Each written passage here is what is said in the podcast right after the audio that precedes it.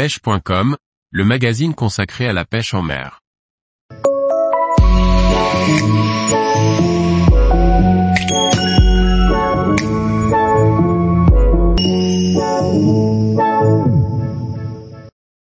Pêche du cendre en linéaire, le bon pattern tête plombée leurre.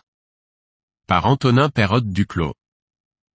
Lorsque l'on pêche le cendre en linéaire, adapter le poids des têtes plombées à l'action d'un leurre souple pour trouver le bon pattern est primordial. Les différents matériaux et actions peuvent influencer la vitesse de descente et de nage. Bien que cela puisse paraître évident, changer le poids de la tête plombée sur un leurre souple va modifier son action. Un leurre souple très plombé va couler rapidement et devra être ramené très vite pour ne pas racler le fond. Au contraire, un leurre souple peu plombé pourra être ramené extrêmement lentement, bien qu'il faudra faire attention de ne pas le faire remonter trop vite dans la couche d'eau. Les têtes plombées légères permettent également au leurre de type shad de prendre une belle action de rolling, qui serait bloquée par une tête trop lourde. On peut également remarquer qu'un poids faible en tête permet au poisson d'aspirer plus facilement le leurre et de réduire grandement le nombre de ratés à la touche.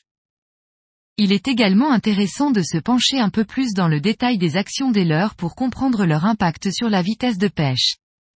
Un shad classique déplace de l'eau en quantité et oppose donc une contrainte lorsqu'on l'anime. Cette contrainte peut le pousser à remonter rapidement dans la couche d'eau lors d'une animation linéaire. Au contraire, un finesse n'oppose presque aucune résistance et va donc descendre plus rapidement. Il faut donc non seulement adapter le poids de la tête plombée, mais également l'action de notre leurre en fonction des conditions de pêche. Un shad et un finesse, sur une même tête plombée, nécessitent une vitesse de récupération différente pour rester dans la bonne couche d'eau. On peut également rapidement parler des imitations d'écrevisses, qui possèdent parfois deux appendices déplaçant de l'eau, opposant encore plus de contraintes lors de l'animation. Dans une même catégorie de leurre, le shad par exemple, les différentes formes et duretés vont varier notre animation.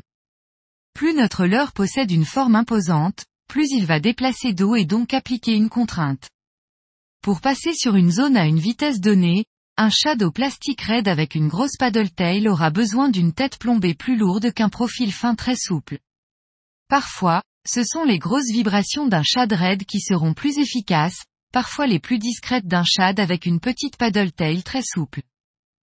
La pêche du cendre en linéaire peut être très technique et la compréhension du pêcheur sur l'action de ses leurres dans l'eau peut faire toute la différence. Un pattern, sans parler du coloris, peut se jouer au gramme près sur un leurre avec une dureté et un profil bien particulier. Tous les jours, retrouvez l'actualité sur le site pêche.com. Et n'oubliez pas de laisser 5 étoiles sur votre plateforme de podcast.